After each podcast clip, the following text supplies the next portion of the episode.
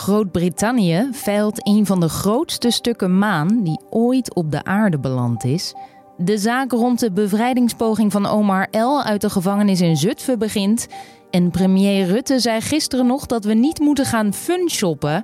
Maar hoe zit dat in de toekomst? Volgens een onderzoek zou winkelen goed en veilig moeten kunnen in de anderhalve meter samenleving op één probleempje na. Maar dan heb ik het echt alleen maar over een heel beperkt deel van de week. Want dat geldt alleen maar op zaterdagmiddag. Op alle andere momenten van de dag zie ik eigenlijk geen problemen ontstaan. Daarover straks meer met eh, Gert-Jan Slop van onderzoeksbureau Locatus.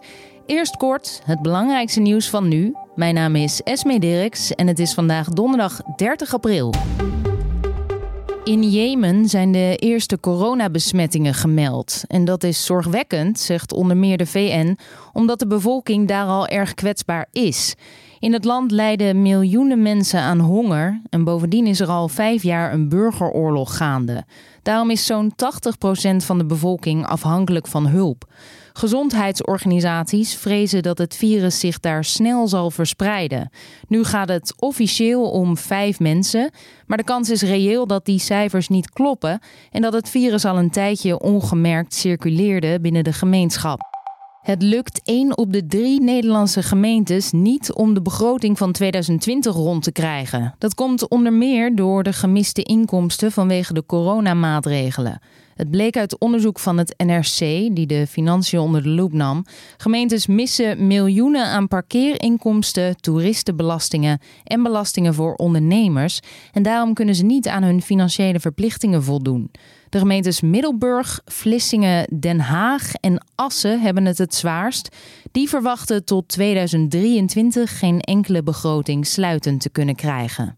De politie heeft een derde verdachte aangehouden in het onderzoek naar de branden in zendmasten. Het gaat om een 30-jarige man uit Zwifterband die een zendmast in Dronten in brand zou hebben gestoken. De politie onderzoekt nog of de man ook betrokken is geweest bij een van de andere 20 branden.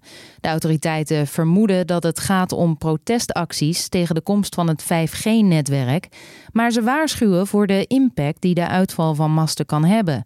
Het heeft bijvoorbeeld gevolgen voor de bereikbaarheid van hulpdiensten. Bijna 450.000 jongeren kregen vorig jaar jeugdzorg. En dat is omgerekend 1 op de 10 jongeren. Het gaat om een stijging van 3000 jongeren ten opzichte van het jaar daarvoor. Onder jeugdzorg vallen onder meer jeugdhulp, jeugdbescherming en jeugdreclassering. En dit is bedoeld voor jongeren tot 18 jaar, maar kan verlengd worden tot 23 jaar. Sinds 2015 stijgt het aantal en ook de duur van de jeugdzorg is toegenomen. En de legendarische speerwerper Janis Lucis is op 80-jarige leeftijd overleden. De led leed al geruime tijd aan kanker. Lucis geldt als een van de grootste atleten uit zijn sport. Hij werd in 1987 door de Internationale Atletiekbond zelfs uitgeroepen tot de beste speerwerper uit de geschiedenis. De atleet uit Letland, die uitkwam voor de Sovjet-Unie, veroverde onder meer goud op de Olympische Spelen van 1968 in Mexico. En hij werd ook vier keer Europees kampioen en verbeterde twee keer het wereldrecord. 93,80 meter was zijn verste worp. Ja, minister-president Mark Rutte ziet een gemixt beeld op straat als hij kijkt naar hoe goed de mensen in Nederland de coronamaatregelen naleven. Hij zei gisteren dat het mensen lukt om thuis te blijven, maar tegelijkertijd ziet hij ook dat er zich langzaamaan alweer meer mensen op straat begeven. Een paar grote winkels openen de deuren weer. En als de maatregelen versoepeld worden, dan behoort dat lege straatbeeld van de afgelopen weken binnenkort wellicht tot het verleden. Maar zijn die gebieden veilig genoeg voor een anderhalve meter samenleving? Volgens onderzoeksbureau Locatus wel.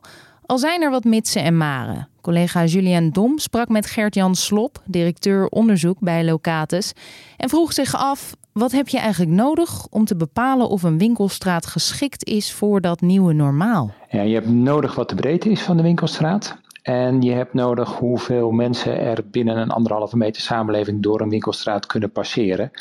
En daarvan hebben we gebruik gemaakt van de cijfers van een ander onderzoeksbureau, Goudappel Koffing, die dat met een verkeersmodel hebben uitgerekend.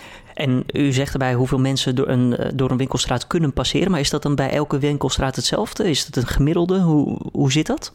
Het is het gemiddelde, um, maar het is op zich voor elke winkelstraat is dat redelijk van hetzelfde toepasbaar. We gaan er gewoon vanuit dat het een straat is waar aan twee zijden winkels is en waar het uh, voetgangersgebied of een stoep is waar verder geen verkeer doorheen gaat.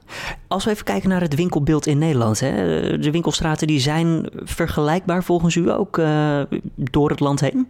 Ja, als we het hebben over de winkelstraten waar problemen zouden kunnen ontstaan, heb ik het over straten als Kalverstraat, Lijnbaan, uh, dat soort straten. Die zijn over het algemeen redelijk goed vergelijkbaar, behalve dat de ene wat breder is dan de ander. Want hoe breed, uh, als we eventjes inzoomen op de Kalverstraat, uh, over wat voor breedte praten we dan? De Kalverstraat is ongeveer 8 meter breed. Dat lijkt me niet heel veel, drie, drie mensen naast elkaar ongeveer.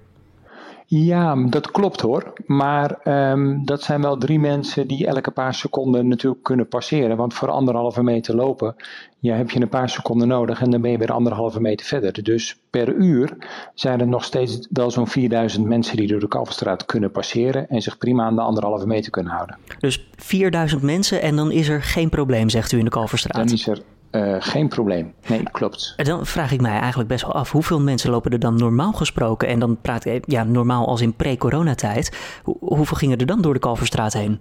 Op het drukste moment, en dan hebben we het over zaterdagmiddag, uh, liep dat op tot zo'n 7000. Dat is bijna het dubbele dus. En ja, 4000, daarbij zou het dus veilig kunnen zijn, zegt u. Uh, hoe reëel is het dat er dan ook maar 4000 mensen op zo'n moment door die straat heen lopen? Nou ja, dat is iets wat in de gaten gehouden moet worden. Op het moment zijn het er veel minder. Op het moment zitten we op zo'n 40.000, 40% sorry, van die 7000. Dus we zitten op dit moment op de echte piekmomenten zo tussen de 2, 2.500 uh, passanten. Um, natuurlijk begint het langzamerhand weer wat op te lopen. En zeker als de maatregelen wat versoepeld worden, gaat dat wel weer oplopen. Maar toerisme is natuurlijk voorlopig helemaal nog niet terug. En mensen zullen voorlopig ook nog wel wat voorzichtiger zijn. Dus ik denk dat het nog wel even duurt voordat we echt serieus weer over die 4000 heen gaan. Maar dat is natuurlijk wel iets wat in de gaten gehouden zal moeten worden op de beperkte aantal plekken waar dit een probleem kan worden. Zal het gewoon gemonitord moeten worden. En daar waar nodig zal het moeten worden gehandhaafd. En ja, zal misschien even tijdelijk de straat moeten worden afgesloten. En zullen mensen even een andere route moeten nemen. Maar dan heb ik het echt alleen maar over een heel beperkt deel van de week. Want dat geldt alleen maar op zaterdagmiddag. Op alle andere momenten van de dag zie ik eigenlijk geen problemen ontstaan. En ja, als we nog eventjes, ik heb hier een uh, ja, persbericht van jullie uh, voor me. Daar zie ik andere winkelgebieden ook staan. Uh, bijvoorbeeld Enschede, de WC-klanderij. Um, 92% overschrijding staat daarbij bijvoorbeeld. Wat, wat, moet ik bij de term overschrijding, waar moet ik dan aan denken als u, daar, als u daarover heeft? Ja, dat betekent dus dat er een uur in de week, dat er 92% meer mensen door die winkelstraat liepen in het verleden dan dat binnen de anderhalve meter samenleving acceptabel zou zijn. Oké, dus dan, zo'n straat is dan een probleemgeval als ik het goed omschrijf? Zo'n straat zou een probleemgeval kunnen worden. Ja, nogmaals, ik denk niet dat we op het moment dat alle maatregelen worden afgeschaft, dat we eh, in juni weer helemaal uh, volop aan het winkelen zijn allemaal. We krijgen sowieso natuurlijk de vakantieperiode er nog aan, die altijd wat rustiger is. Dus um, dat we echt weer over die overschrijding heen gaan en naar normale aantallen toe gaan, ja, dat gaat echt nog wel een aantal maanden duren. Maar als we echt weer, als we dan weer zeg maar naar uh, pre-corona aantallen toe gaan, dan uh, zal zo'n plek inderdaad moeten worden, uh, goed in de gaten moeten worden gehouden op de zaterdagmiddag. ja. Nou hebben we het hier natuurlijk wel over gemiddeldes. Mensen die dan netjes anderhalve meter uit elkaar blijven lopen in lijnen.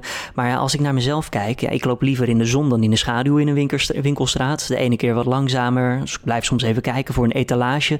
In hoeverre hebben jullie dit soort variabelen meegenomen bij dit onderzoek?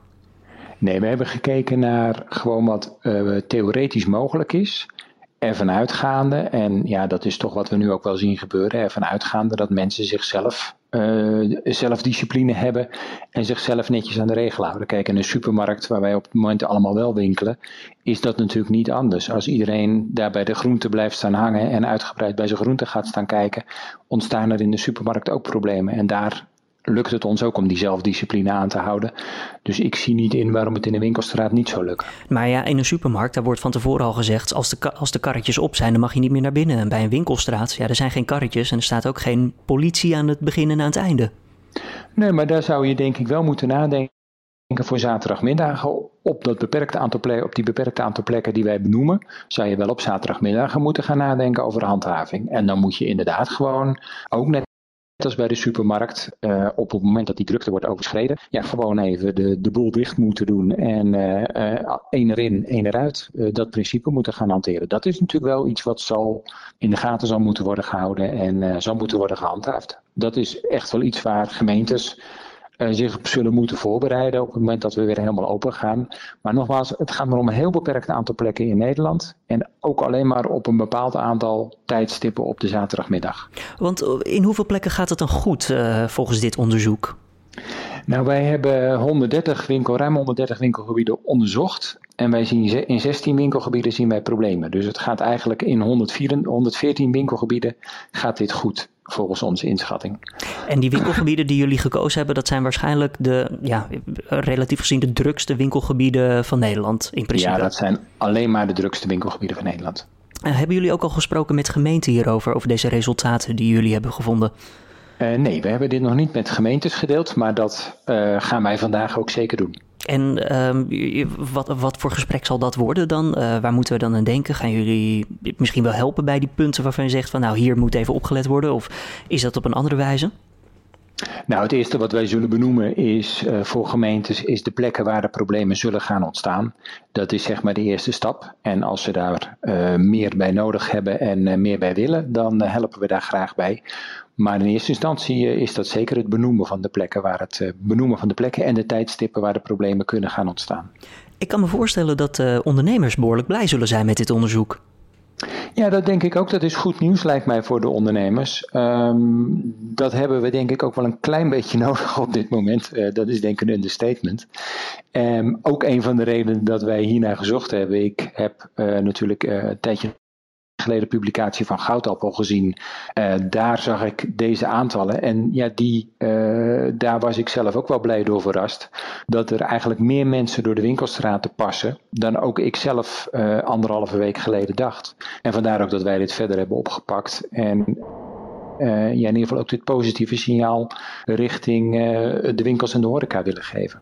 Denkt u niet dat dit een aanzuigende werking heeft? Dat mensen denken van, oh, zie je nou wel, het is eigenlijk bijna nooit te druk ik ga wel eventjes, het kan wel.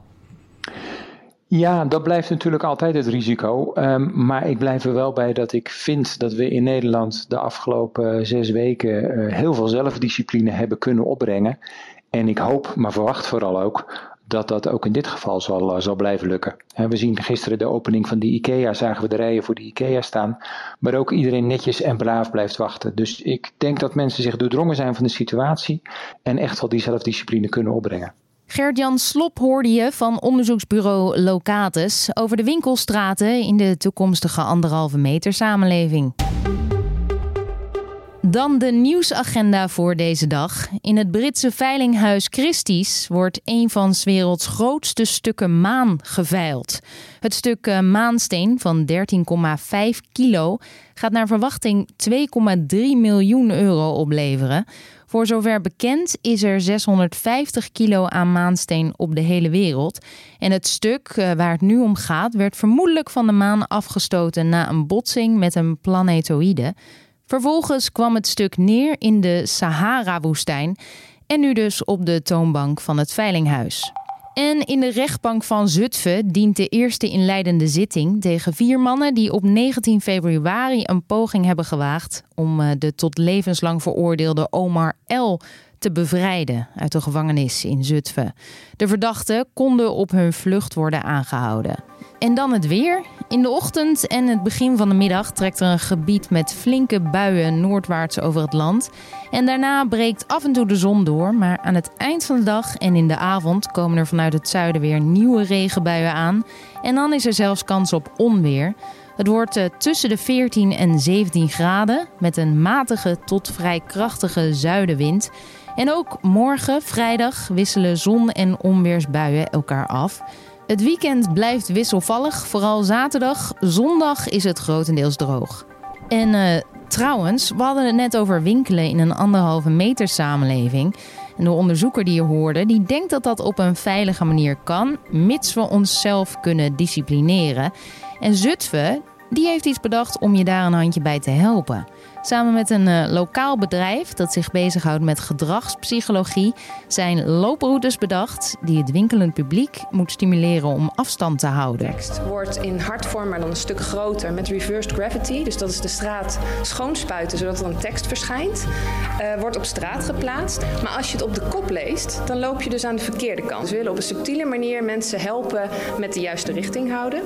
En deze hartjes gaan we ook op veel plekken terug laten komen. Dus dat je steeds weer herinnerd wordt voor wie je het eigenlijk doet en waarom je het eigenlijk doet. Ja, hartjes dus op de straten, zodat jij je goed aan de afstand houdt. Dit was de Dit wordt het nieuws ochtendpodcast. Vanmiddag zijn we er weer met een nieuwe editie.